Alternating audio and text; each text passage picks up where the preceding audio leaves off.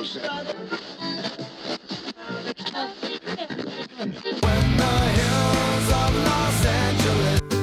Angeles,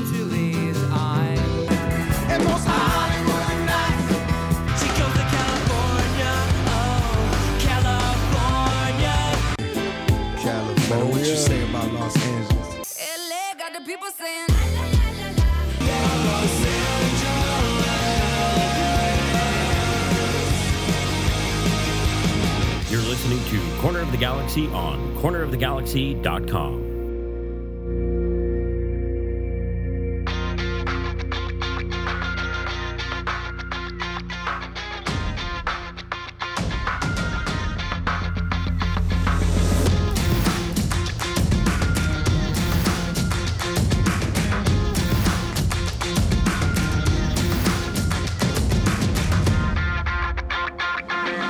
Welcome to Corner of the Galaxy, the show that talks 100% LA Galaxy soccer. We're glad you could join us. Now it's time to sit back and relax as your hosts navigate through the twisting, turning, but never boring world of the five time MLS Cup champion, LA Galaxy. Hello, everybody, and welcome to Corner of the Galaxy on cornerofthegalaxy.com. Coming to you on a Tuesday. A Tuesday, that doesn't make any sense. Tuesday, September 21st. Glad to have you here. A special show for you tonight. A little add on, a little side thing that I maybe have teased a little bit in the last shows, but we're glad to have you. We have, I think, a really interesting topic coming up a single topic show, uh, which we haven't done a whole bunch of, uh, but we want to sort of dive into this. And I think overall, I think we have a pretty good guest to, to help us out, uh, figure out some of this uh, youth development talk we want to talk about. So we're uh, very glad to have him back on the show with us. Uh, please welcome Mr. Dennis te Kloese. Dennis, how's it going, buddy?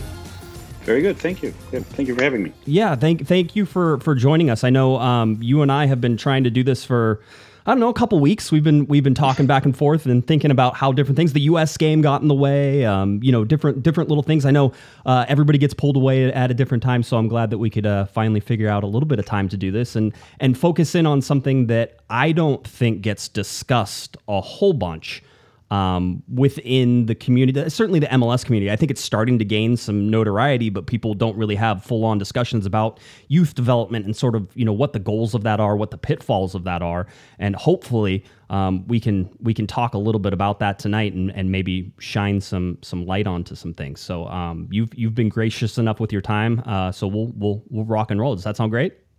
Yeah, go ahead. All right. I mean, I mean, one of the order. yeah, uh, one of the one of the uh, the the intro things. Just uh, again to give everybody your background. Um, you you played soccer. You were a defender.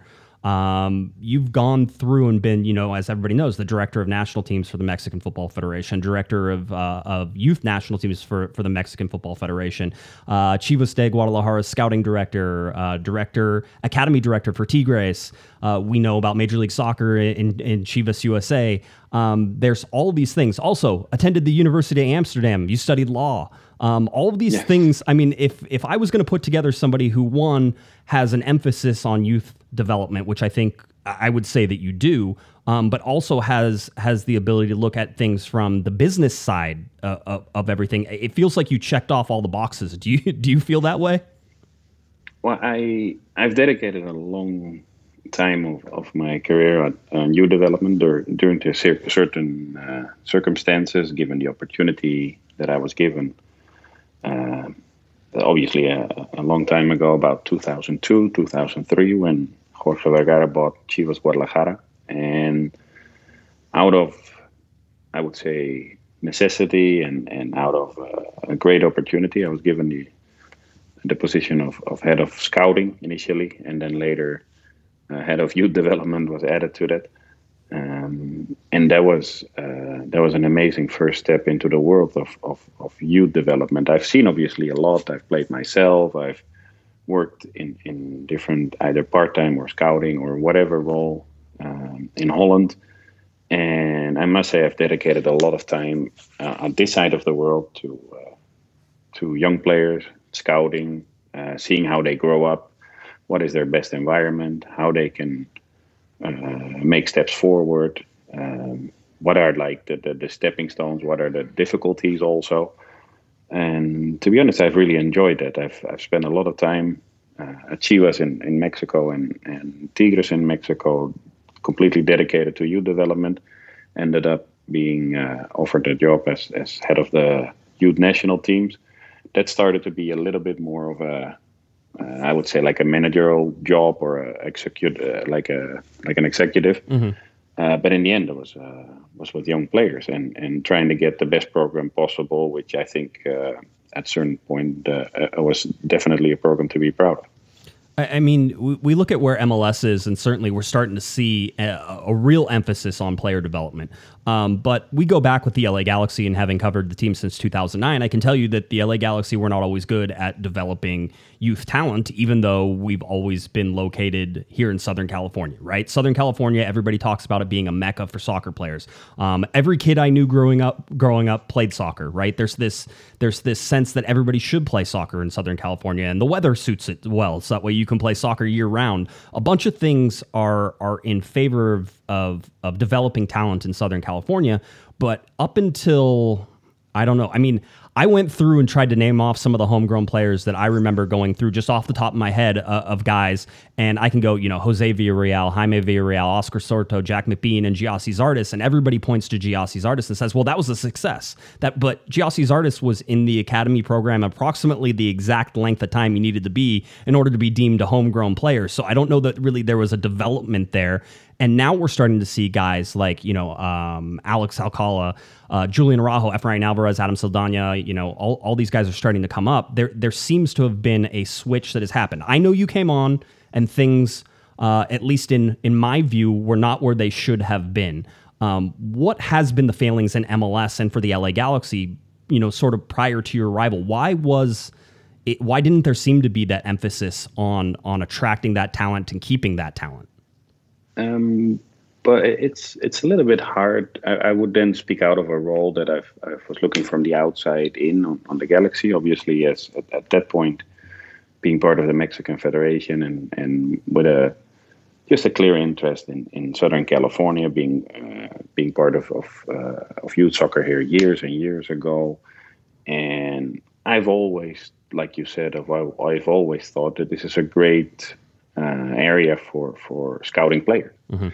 Now, there's a big difference, what I think, in between scouting players and developing players Okay. and um, one probably doesn't go without the other. Okay. And it's also, but but it needs to be clear that um, I I do think that that um, for example there have been the, the, the players that you've mentioned I, I I remember those, but there have been more players also that have been in in Galaxy's programs and and definitely. Uh, had, had enough talent to, to, to develop into a, a proper soccer player or a professional soccer player, and for some reason or another haven't worked out or haven't been uh, uh, been part of, of, of the the professional setup at the Galaxy. So, if you analyze that, and uh, I I thought that that well, I think that there has always been uh, teams with with uh, a big ratio of talents, so that there is no doubt about it, and uh, I don't think there's a, has been a lack of interest or a lack of uh, resources given from AEG to towards the club to to provide it. The, the USL setup is is quite an uh, an expensive undertaking. Uh, an academy with full time coaches, with scouting efforts, with travel, with how things work. The, the, the obviously the big landscape that you have to cover to to get competitive games is is quite expensive and. Uh, my my first impression or my impression was when when I started working at the Galaxy three years ago that there was a lot of talent, uh, even talented coaches and and and people that that put a lot of effort into uh, into the program. Now, I did think they were one team from another, very isolated. Uh, everybody with their own idea, Right. uh, a little bit um, based on on their own experience. Not a lot of guidance. Not a lot of uh, clear supervision from top to bottom on how to play, what to do, how to create uh, a program that that players from a young age can learn and grow into different whatever tactical models or or systems.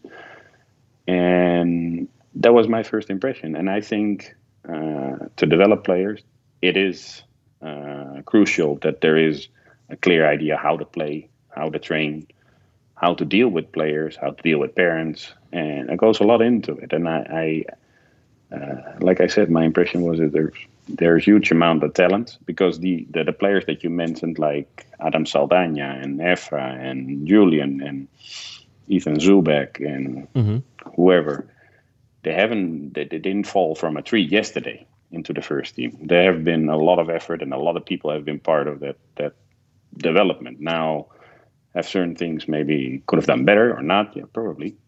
Now, I do think that in the last three years there has been attention to it and there has been energy towards uh, trying to keep these kids on board. Basically, their first goal and their primary goal is to compete for a spot at uh, Galaxy and not for uh, development purposes going abroad, um, which I think maybe was a valid, valid argument, I would say 10 to 12 years ago, 15 Okay. years ago. But at the moment, the, the, the, the argument is, is debatable.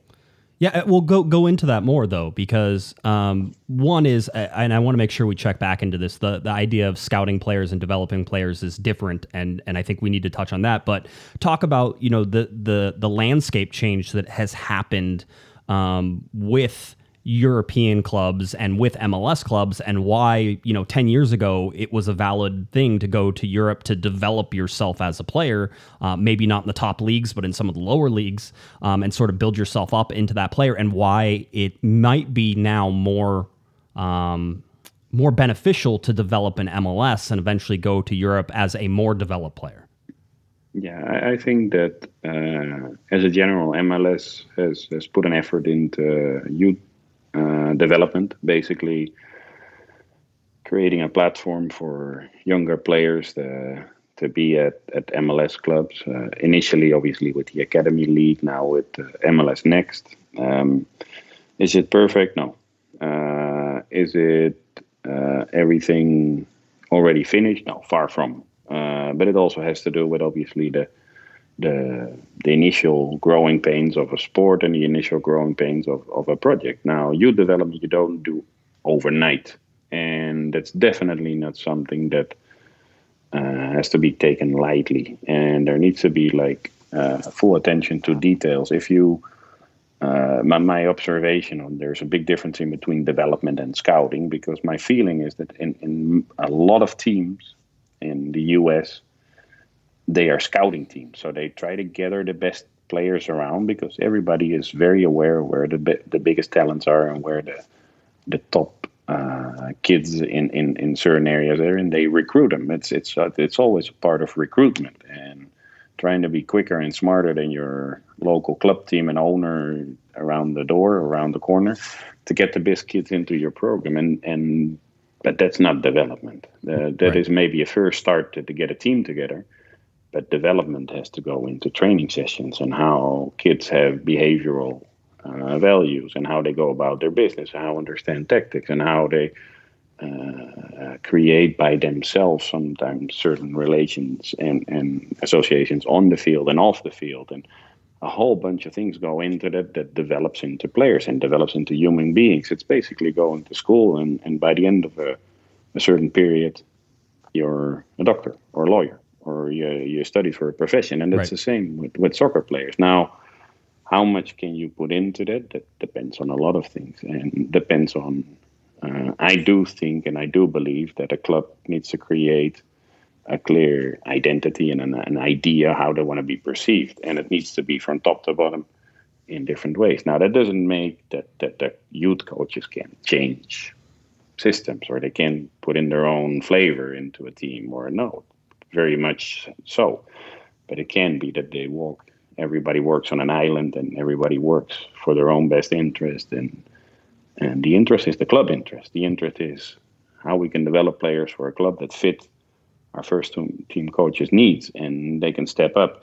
This is not an easy process. This is not in, done in dozens by the year. This is uh, little by little players stepping into a professional program and takes a lot of effort and a lot of resource and a lot of energy to to get them to a point that they can actually compete for a slot. And it's it's sometimes it's it's harder, obviously, as a team where the expectations are high and the the view on on on the identity of the Galaxy is it's very glamorous and there's big names and there's uh, possibilities to do transfer. So it's not so easy sometimes for young kids. But I think if you're honest, if you're open, they see a clear pathway.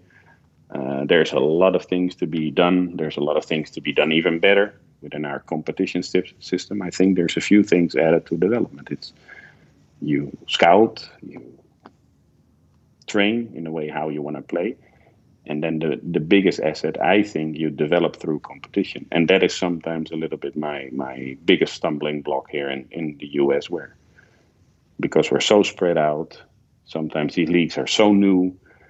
Uh, I don't. I, I, I have a, a firm conviction that if you play the best players together in, in the best competition, you will develop players. And here, that's not always the case. Yeah, I mean, and- I know you talked about MLS next coming up. Uh, LA Galaxy two currently plays in USL Championship.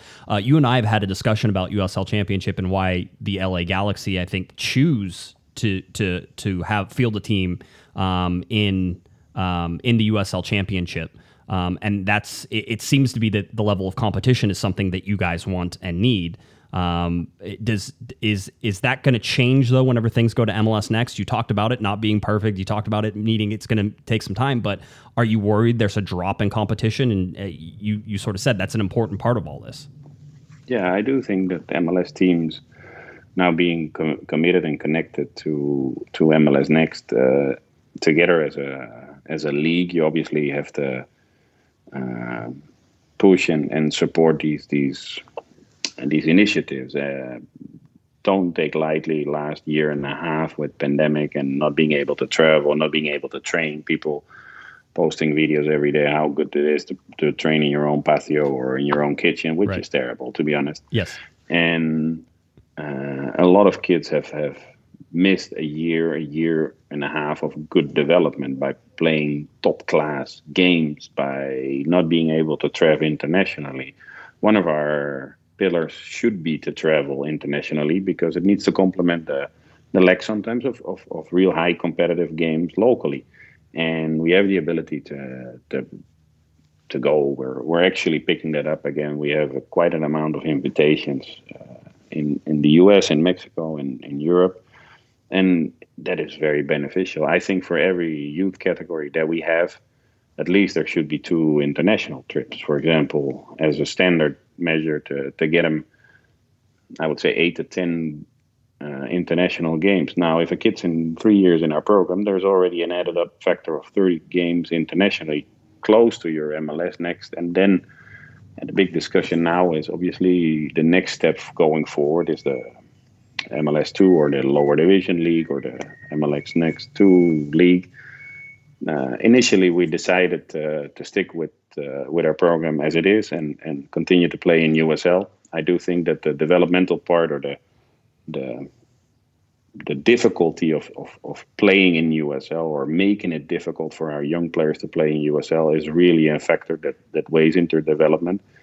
Uh, there's no coincidence that players that have been successful in USL uh, can hold their own on a on an, an MLS roster in a young phase. Uh, if you see players like Ethan Zubek, Adam Saldana, who, who has I think made big strides forward this year, uh, Efrain Alvarez, um, even Carlos Harvey to Right. a certain extent.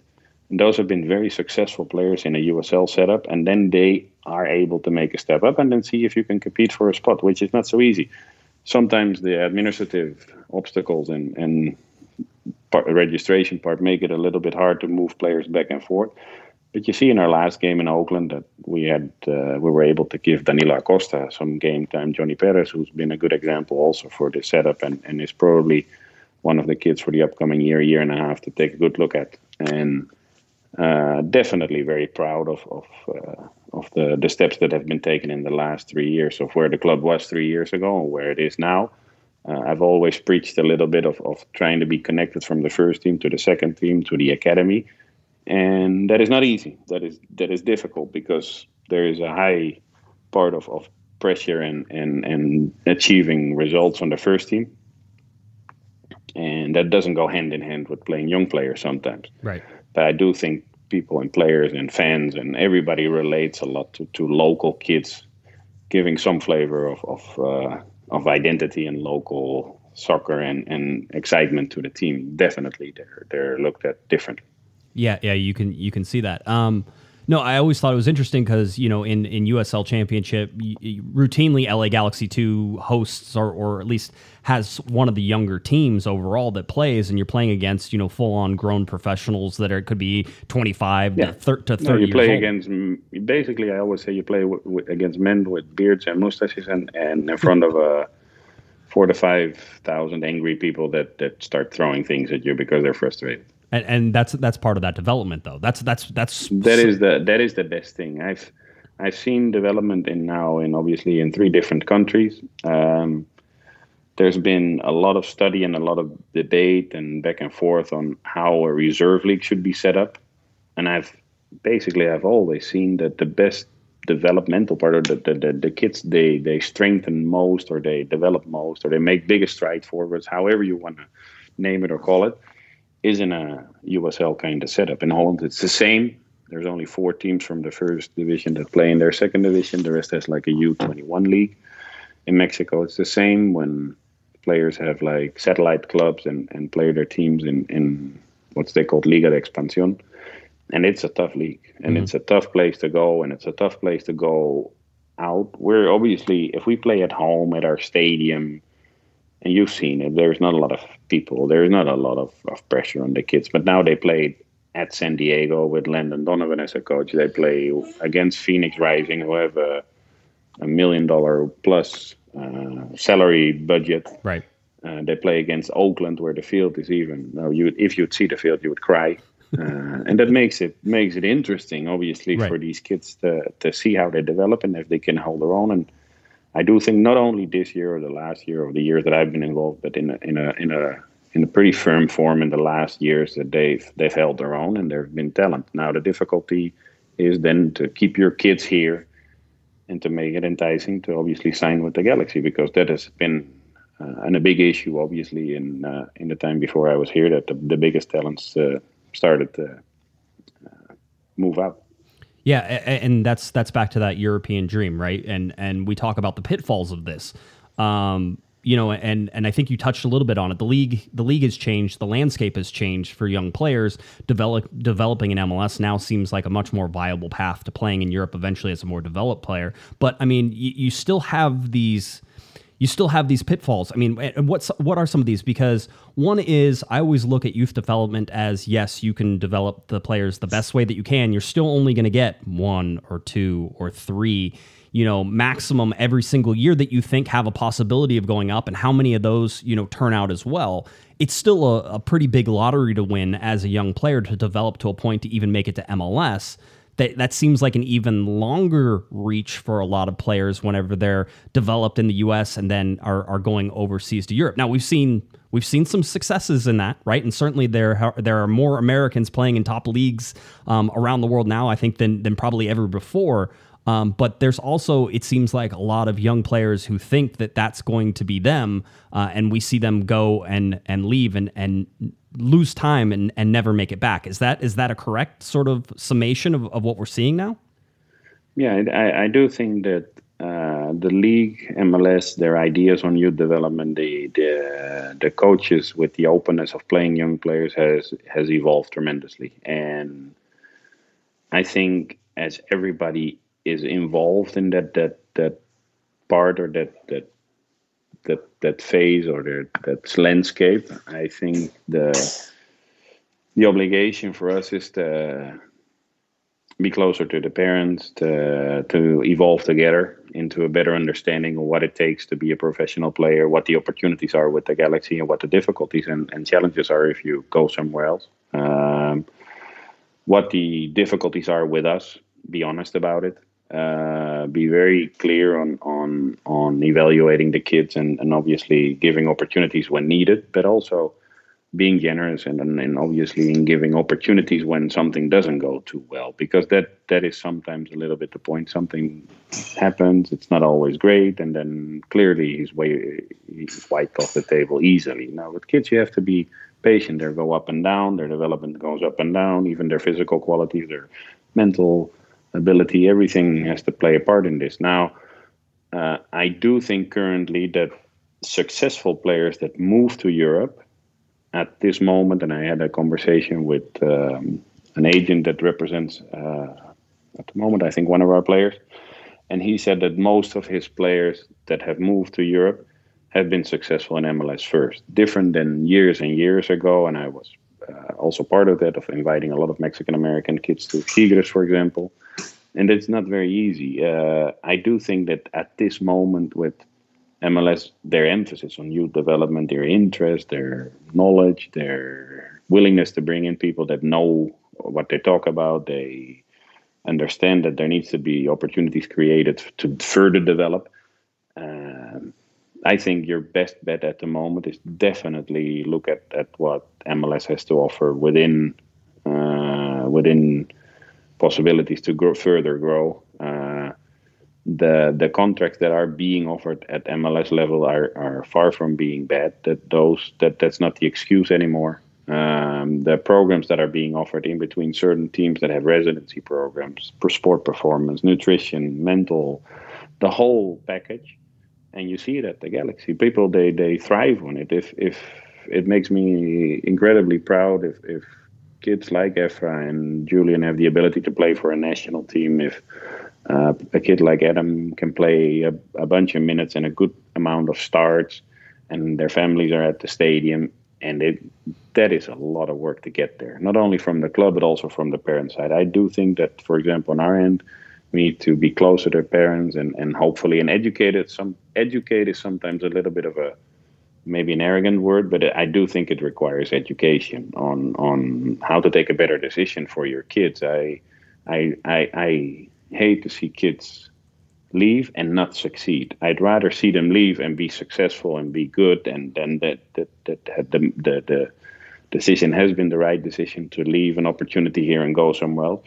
But in the last few years, I haven't seen a lot of kids without the proper background, without the proper competition under their belt, without the right guidance off the field, which has been a, a, a, an enormous challenge of people just diving into representation and agency and, and without a lot of knowledge, without a lot of context, thinking that it's an easy buck to make on, on, on the back of these kids. And they come up and it's a tough world out there. If you move to Europe, Yes. you move to whatever Belgium, France, Holland, Germany. I know from when I was young, we had kids coming out and tryouts and kids from abroad. There's another foreigner, and he's taking away a, a spot from one of your friends, and it's a tough time as a as a foreigner in a in a in a league to, to find your own and to, to make a uh, make a name for yourself and then even worry about your development and how to get better that's probably not the right step i think first few steps towards development to getting stronger to building yourself up to being able to make a step forward going to europe or mexico or wherever Right. at the moment it's not a bad option for people to look at and, and starting that that option in, within MLS and then after 50 to 70 games start looking at your next option I mean, uh, you and I have talked about this so much. Whenever you do go and you do make a decision, let's say to play outside the league, or even if you you you make a move somewhere else, um, and you don't get playing time, how important is playing time for young players, and how much ground do they lose on other players if they go somewhere and aren't playing? I think it makes all the difference. I, I like I said, uh, there's one thing is training, and it's obviously it's very much pitched to parents and players saying, "Hey, if you go there, the training environment, and you train with better players," which I'm not so sure of, or to be honest. Uh, but then, how much do you really play? Do you play in your position? Are you being able to be groomed in a different position? Also, are you playing really significant play, uh, games and minutes? If Right. if you start losing out on that, a big part of your development, you ca- you can only do it in training, and it seems to me an awkward decision to go abroad and just train and think that that is an experience. I've heard a lot of these, also the the, the comments on parents. Yeah, my son he needs an experience to go somewhere. I think the experience is gained or provided. You don't knock at somebody's door to get an experience. You you make yourself seen here and then you get the experience by being bought or being looked at or being invited but Uh, it's a little bit of of a of a, a thing that we've been discussing internally also a lot about obviously in the last few years seeing highly highly talented and, and highly regarded players and kids that everybody knows move out and, and lose two three years of valuable development by not playing any significant games or a handful of games and sitting by themselves. It, it seems to be like a very tough decision first of all to do that and second of all then to go through and then say hey where do i end up now? And i, I left when i was 18 and i um, at some point i'm 20 20 years one years old and haven't really made an impact at, at any club i've been and then then what? Then come back? Yeah that's fine. But then you've been outrun and overlapped by the Saldañas and uh, Alvarez's and the Julians who really have now have a significant amount of minutes and really compete to play against us in upcoming Sunday and and hopefully we can get a win after a couple of games that we have a little bit of a dry spell. Right.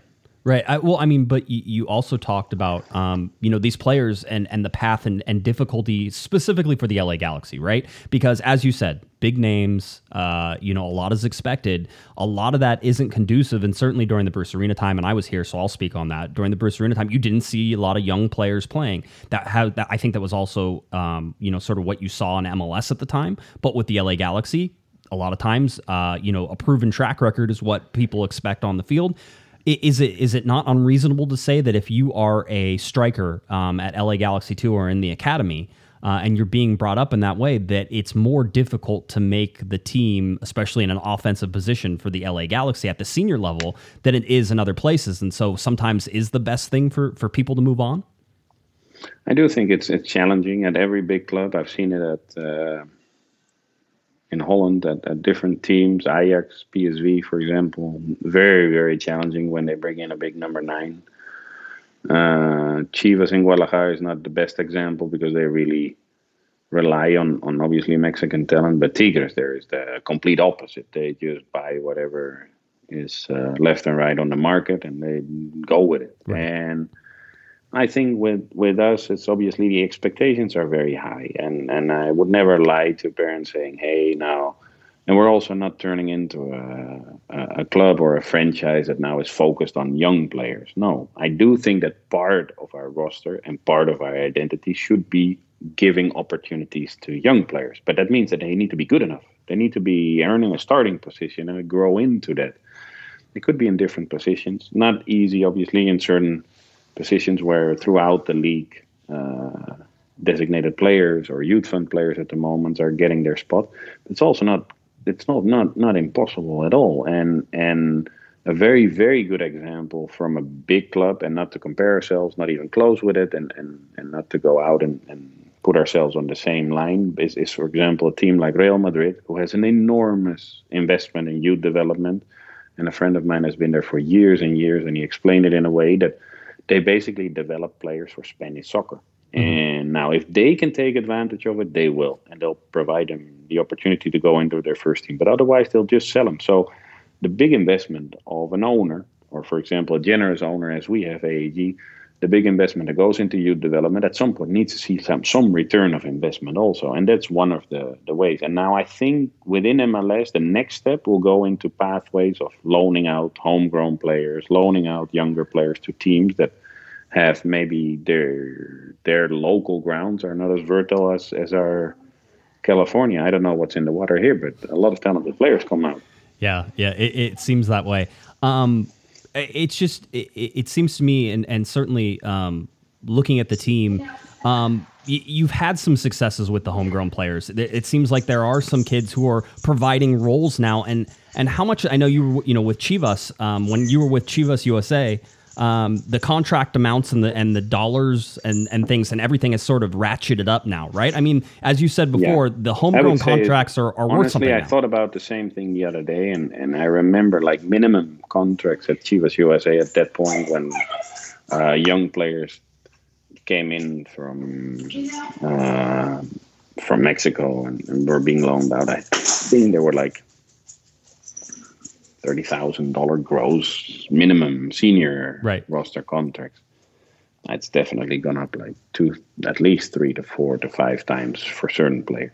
Yeah. definitely to Eh. start off with, and in a younger age, and and it's the market. It's the market that demands it. It's the part of, of yeah. If we don't get this here, it'll go somewhere else. There's a, there's a whole bunch of things that go into obviously the evaluation, but then you also see as a parent and as as people that are around it that has evolved so much and the, the, the, the challenge of now getting into this environment should be so enticing because money wise it is a good start to Right. here and there is obviously significant money to be made if you start and you play and you do well and you're evaluated and the coach sees it and, and they like it and at some point they knock at my door and say hey this guy needs to stay here for a long time then you do your best and then you end up even getting kids on youth fund contracts which are significant Right. um, significant steps up of where we were 10 to, to 15 years ago, to be honest. And the whole atmosphere around it and the whole planet of where we're moving into seems to be going in the right direction where there's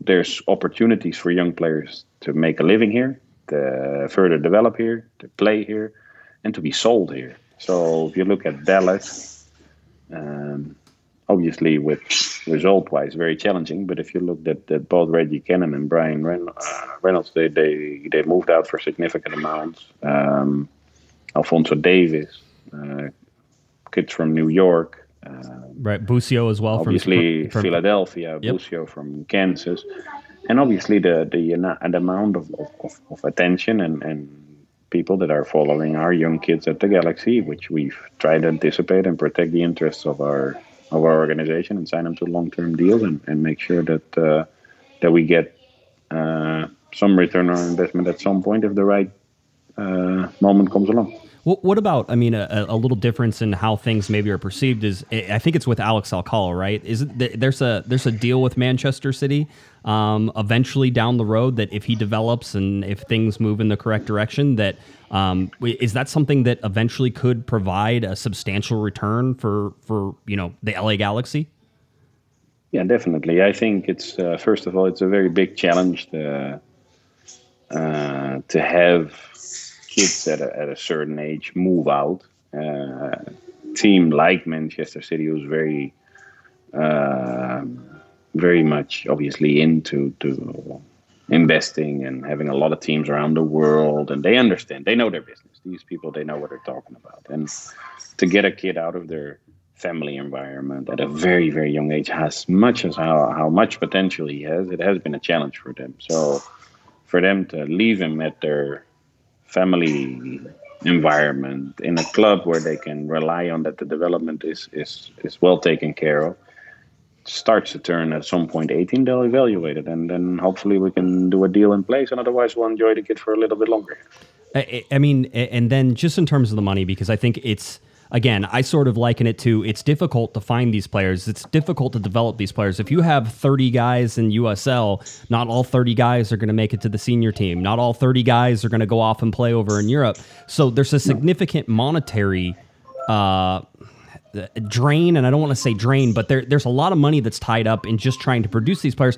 When does it start to, to, to pay off? You talked about selling players, you talked about, you know, loaning players out, that type of thing. But is there a future that you see where that endeavor actually can can support itself? Or does it ever? Um, yeah, I, I do think there there is a value, and then you have to see or exactly calculate the value of each player, which is difficult. Goes by age, by minutes played, by uh, formal contribution to a first team. But we've had games this season uh, where out of a 20 man roster, 12 kids either or were directly tied into our uh, academy. So that means that at a later stage they came into USL and they further developed there and they moved up to the first team, like uh, Harvey or Kai Koreniuk or Daniel Steres is a very good example. Who was one of the first players signed to USL. Uh, Nick DePuy. Uh, and then you have your younger players that goes to Johnny Perez, to Cameron Dunbar, to Efra, Julian, Ethan. What is the value to that? To have ten of these guys on your roster and compete and being good actually in in the league, Right. that creates value. That actually there's a value to it. Now there's different values added to it. First of all, I think there's a perception of people relating to players and, and really liking local kids to perform well for our team. apart from the big stars and the guys that come in from outside and, and they do a great and tremendous job on, on doing that, obviously. But there is something special to a local kid performing on, on any team in the world. Right. Um, successful clubs they build on on young players coming through their academy and, and sustaining to be able to be on a roster. Uh, now, what's the value of certain players? Now, there's a there's a crazy rules and regulations book within MLS that goes to allocation and that everything, but there is value to it. If, for example, Dave Romney was uh, moved to uh, Nashville by his uh, by his request also, Right. and trying to move on and whatever. But there was a significant amount of allocation that came into to the club, Right. and so you can put a value on that. And then the biggest cherry on the pie is obviously if you sell a kid that that goes to Europe and you get significant dollars where you can put everything into the owner's pocket and then you see that there's really something worth if, if you can talk about millions of, of transfers that uh, definitely will come sooner than, rather than later for us also. uh, you, you talked about educating family and like you said maybe maybe an arrogant word maybe the wrong but but certainly informing them of, of everything that can happen and could happen for a player i mean if you're talking to a to uh, to some some families out there and they have young kids who want to play soccer and maybe they're they're talented kids and they're thinking about possibly you know taking it what is your advice in terms of how to go about this and do it the smart way Well, I think the first thing is that that um, they, the kids they shouldn't be pushed in a direction where they don't want to go.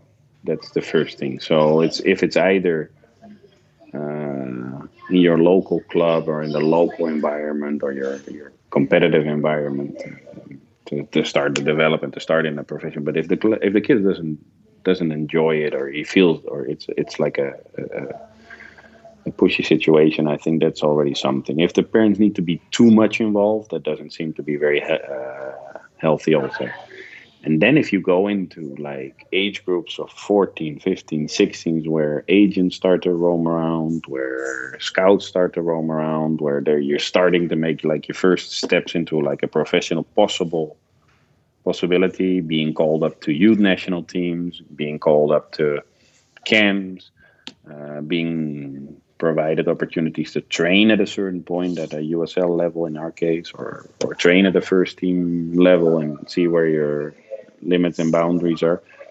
I think people need to feel the trust within the club to be able to reach out to the right people and say, "Hey, I need some help in this, and I need a little bit of guidance of what I need to do with my kids." There is a difficulty here, for example, with the distances that these kids do drive and the, the, the amount of, of minutes in the car and uh, sometimes the, the financial burden of obviously traveling and, and paying for all of this. And in our case, that's that's different. But if you're at a club team, you're looking at, at pretty significant money monthly to uh, to pay for that, to, to even be looked at. And I do think that, that parents hopefully feel trusted and feel trustworthy, and, and little by little they see the value, the the uh, the, the the steps that have um, have been made as an evaluation or uh, evolvement, like like Efra or Julian, that they feel that those are the right decisions to stay here and to trust the right people and to listen to what your pathway could be. Now goes from a head coach with buying into this, which we have and we're very proud of, all the way down to good coaching on youth level and and and and and giving like correct advice to the parents. I, I do think that the advice that you will get from a club, although maybe people would dispute that, is an advice that goes in the best interest of the club and the best interest of the player, and not sometimes in the best interest of, of third parties to move these kids out and to make a quick buck somewhere and try to see if they can uh, get some attention on, on social media. Yeah, no, I, I mean that makes sense. It, when you're looking at and and we'll we'll sort of start to wrap things up here because um I, I I don't want to keep you too long. You said you would stay as long as and I said I wouldn't let it go over That's an hour. So um, but as we start, what's the next step then for the LA Galaxy specifically? What needs to get better on that youth development side? What needs more investment or more time to pay off? Where where are you trying to move things in the next step? Well, I definitely, I think it's it's uh, the last few years that it has been organized. It's been more connected. There's more, there's good people working at at at the club with these kids day by day, and that that is something for parents very very important to be in the hands of good good people. Uh, and then the next step forward is I think we need to be more aggressive in our scouting. Uh, I do definitely think there's a challenge in Southern California to get the best kids out to your program because there's so much competition and there's so much uh, opportunities, obviously, in, in different ways that uh, to take advantage of for the parents. But then that for us means that we need to step up on our program. Uh, we have a lot to offer uh, from nutrition and kids coming in for breakfast and having lunch and going to school on our premises and training and being involved in international travel. And that should be something that, we, first of all, should be very proud of, thankful for, and take advantage of and, and uh, make sure that the, the best kids obviously have the opportunity to sign with us. These these contracts are, are a big deal, I think. These homegrown opportunities, USL contracts.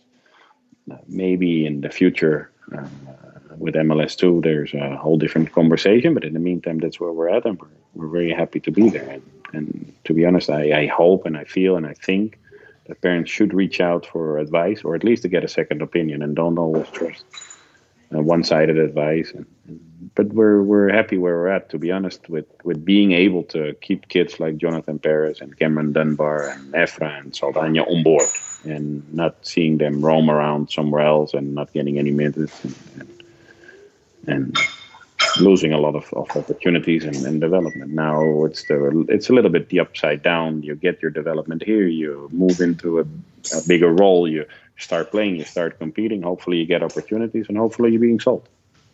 Is I mean when when you say scouting more, I mean is there is there a bar set somewhere in Major League Soccer of somebody who has an academy system that scouts appropriately? Does it need to be bigger in Southern California because the the talent in Southern California is, is so much larger? I mean, are we talking two guys need to be out there, or is it like twenty guys need to be out there?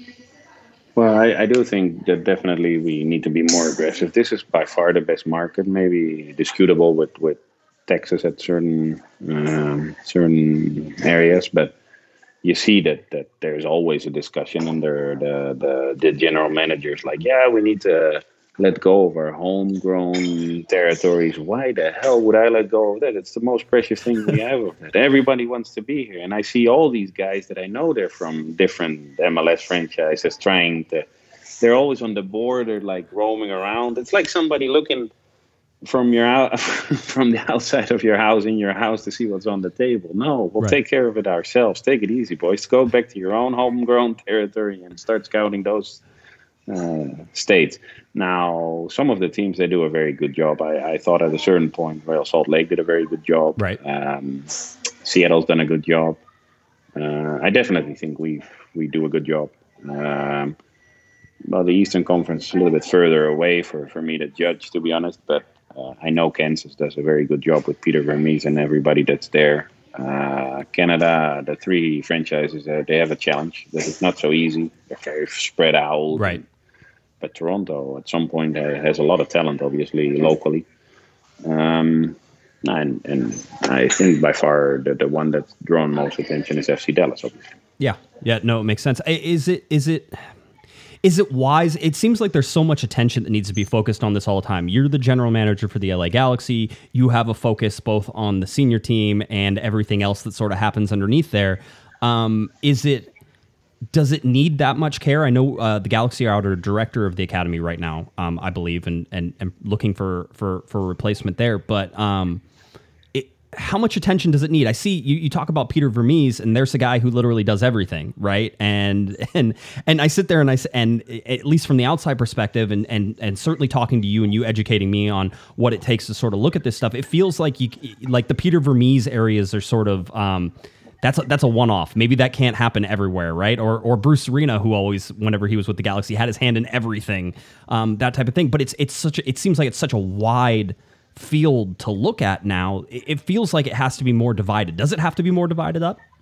Yeah, I think it's evolved in a way that there's too much going on and there's too much little details that, that make an impact directly on, on being successful or not being successful, where there's only one guy on top of things. I think you need to unite your forces. You need to take advantage of everybody's strengths and, and possibilities and, and things like that. But I there need to be clear obligations and responsibilities to everybody's roles. And and for us, it's very important to find a, a replacement for Juan Carlos, who's done a great job, but obviously couldn't say no to a, a, a very tempting and, and juicy offer from Tigres in, in Monterrey.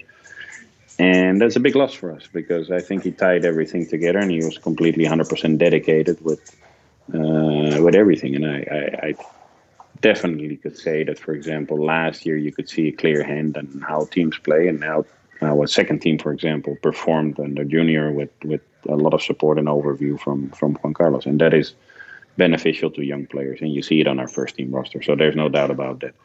Uh, there goes there go there's a lot that goes into development. There's a lot of go into like operational things and methodology and to make sure that you do the right thing and player and uh, parent care to be honest. Um, scouting to oversee that i've always enjoyed it i've always really really been engaged to that i've always tried to play my part in it and more so now even though i'm sometimes i feel that i'm a little bit farther away or a little bit uh, I'm not always able to, obviously, but I, I the, the, the game that we played in Colorado two weeks ago, I thought was a perfect example. We had our U17s and our U15s in the morning. Everybody came out, from our head coach to president to director of operations, and I was standing there behind a tree also not to get sunburned. And it was an amazing. It, it, I think that is what a, a, a great day looks like. So you start your, with your youth games against MLS opposition, and then you play the big boys uh, on the first team, and uh, and that was that was that was exciting to see. And then the kids afterwards in the stands, they see where they go to and what they're working for, and the coaches also. There, there needs to be an eagerness to to move forward, and there needs to be opportunities given within the club to to make steps forward. And then you keep people excited and, and that is developing. And I think that is something that, that I've always found a lot of proud and, and pride and, and excitement in and trying to give opportunities to young players. In the 20 years that I've been running around in this landscape I've seen a lot of young players that turned out to be very old men at the moment uh, I, I was gonna it, there two things sort of popped up into my actually three things. One is that uh, I was just in Colorado this weekend and was trying not to get sunburned, so I understand that that uh, 100%. Uh, number two was um, how much of your week, whenever you sort of think about how much time you spend looking at the senior team, looking at the youth development, I mean, I imagine it all mixes together, and I know it's really hard to do, but I mean, it's a significant amount of time trying to sort of plan out what's happening at you know the academy versus USL versus the senior team, and all of that still being pointed, I guess, in the same direction, right? Yes, yeah, like you said, that everything needs to be pointed in the same direction. It needs to be well communicated. It needs to be well supervised, and everybody in their own area is responsible for that. I do spend a significant amount on activities with the second team. I can't really uh, say if I missed a game. Either go there in person or occasionally watching it on TV. Uh, I have a very, very clear idea who are obviously the top talents that need to come through from that end to the first team and and and the ones from the academy to. But and I, I, to be honest, there's within 24 hours a day, there's not hours enough that you can spend on it or to build it out or, or the the willingness to make something out of it. And sometimes I wish I could spend much more time on it. And on the other time, on the other end, I'm also proud of the people that that do a good job within our academy to take care of that and, and uh, have done for many years, not only the time that I've been here. Um, sort of uh, to, to close it, is there any other part of youth development you think is overlooked? Have we have we touched on everything that um, that you think you know certainly merits any discussion? Well, no, no. To be honest, I think we touched on everything. I do think that, that it's it's important to see that that MLS has evolved and that there's there's it's not the same discussion of where your opportunities are better. It's either outside the countries or, or here. I think your initial steps are taking much closer looks of your opportunities here, and then from there you grow on. At the moment, that's I think where it where it goes. Now the next step is that young of these young players get value or higher value in the league, and I think we're very well positioned in that. And, and obviously, uh, we'll take advantage of that. And for kids, it's, it's a great opportunity to be part of a program like that. So appreciate it, make sure that you value it. And as the parents said, if they have any questions, feel free to walk up, doors open, and give my best opinion. I, I'm not always right, but I try to be honest at least. Yeah, I, I was going to say, um, I, I found that to be the case. Uh, I always can can run something by you if I think it's crazy, and uh, and then usually you tell me it is crazy. So it, that's it works uh, works very well. Um, you've had three years here with the LA Galaxy. Uh, I, I guess I wouldn't be doing my job if I didn't ask you if there are any developments about you sticking around. And, and you talk with this with such passion about the about the youth development, and it was the reason that I wanted to talk to you about it. Um, I, I feel like you feel maybe it's an unfinished uh, project so far. So I, I would I would hope that you would think that you you would like to stick around. Are there any developments with that? No, definitely the hope to stick around is there, and and then like you see that there's there that is an unfinished project. I would like to see some of the things that I've had uh, uh, a little or a bigger piece in seeing develop into more formal players to be able to be part of an international transfer of, of uh, an academy player uh, ignited by us not by circumstances. Um, to be part of, of a bolder and more proactive and a more progressive even uh, youth development atmosphere. But it's obviously something that i like. And like i said it, it, we've always had the interest in, in, in the the best of, of intentions to, to work for the club. And, and I'm very happy at where I'm at, very proud of, of, of certain things that we've achieved with not forgetting that there's obviously rough stretches and sometimes things can be better, but definitely very proud and hopefully it's uh, it's something that, that goes forward for a long long period and we'll see. I'm, I'm obviously seeing what the best thing is for me also and, and more so for my family. Yeah, it, it makes sense. Galaxy uh, winless in the last six. Have a game coming up this weekend against Austin. Is this the uh, is this the weekend that everything gets back on track and a push towards the playoffs really starts? turn it around. We have uh, we have an interesting stretch of games coming up. Obviously, traveling to Austin, then uh, Salt Lake, in a big game uh, with our uh, rivals that we can name, and definitely looking forward to that. There's then an international stretch where there's a lot of guys called in. We can complain about, and obviously, it's a lot of travel and a, wor- a lot of workload and things like. But on the other hand, you'd be blessed if you have six to seven full internationals on Right. your roster. So it's not that bad, also, to be honest. And no, very much looking forward how this pans out. So far, I think, uh, in general, uh, more positives than negatives. And in general, still a whole lot of things to fight for and a whole lot of things to improve upon to be uh, where we should be, and, and that is uh, being a contender with youth players on the field. Yeah, it, it certainly seems that way. Well, um, we'll invite you on back next time. We can talk about Leagues Cup and what that's turning into and all that fun stuff. I, we, we won't get into it. It's I haven't even read all the stuff yet to really understand it. That's Um, an interesting one. Let's see how they pull that off. Yeah, I was gonna say. Maybe you add some guys to the roster. That's an idea. Add some young guys. guys. Good opportunity for young players. There you go. add some guys to the roster, increase salary caps, maybe another designated player. I mean, there's a whole bunch of stuff. Like I said, we'll we'll, we'll, we'll talk about that uh, some other time. Dennis, uh, I want to thank you for for stopping by um, and, and talking about this. I thought it was I, I found it interesting. I, usually, if I find it interesting, other people find it interesting. You're always so gracious so. gracious with your time. We appreciate it. So, um, Dennis, everybody can follow you on Instagram, um, and then they'll they can they can check your uh, your your follows to see who the next player is. Right? You know, everybody says, well, does well does Dennis follow this player? And that's usually Yeah, the I key know about that. it. Yeah. I've I've played a little bit with that also. So don't don't believe everything you see. I love it, Dennis. Thanks so much for for stopping by. We appreciate it. Uh, I need a little bit more active. I need to be more active with social media, but you know, it's not my generation. It's more my kids' generation. So I, sometimes I try to be very, very. But my kids really think it's boring what I post and what I do. So I, I I would try to stay away from that. They're they're, they're good critics. I, I appreciate you having fun, uh, fun with the fans, and, and you play around with that. You should, and I would if I was in your position as well. So, uh, Dennis, as always, thanks for the time. We appreciate it, and uh, and hopefully we'll talk to you real soon. All right. Thank you for for your uh, time. It's a pleasant conversation. Speak to you soon, Josh. And uh, more than anything else, we uh, will have to go for a good game and uh, make sure that we uh, take three points out of Austin. That's from It, this it- Sunday. It sounds like it'll be an interesting one. All right, thanks, Dennis. All right, if you're, uh, I, I think that about wraps it up for our show today. Uh, so we certainly appreciate everybody uh, taking the time to sort of follow along today. Uh, amazing to have Dennis te Kloese with us as well, and so hopefully uh, you'll go on his social media. Tell him thanks for coming on. We'll tag him in a post on Instagram, and that'll that'll lead you right to him. It'll be a lot of fun. All right, uh, that does it. Uh, live show coming up on Thursday night, so make sure you check that out. LA Galaxy at Austin this weekend. A lot of fun stuff there for you. All right, that does it for me. If you're looking for me, at Jay Guessman on Twitter, at Galaxy Podcast, cornerthegalaxy.com for your Galaxy news information, all that fun stuff. Check us out on YouTube, SoundCloud, podcasts, anywhere you find them. They're all there. All right.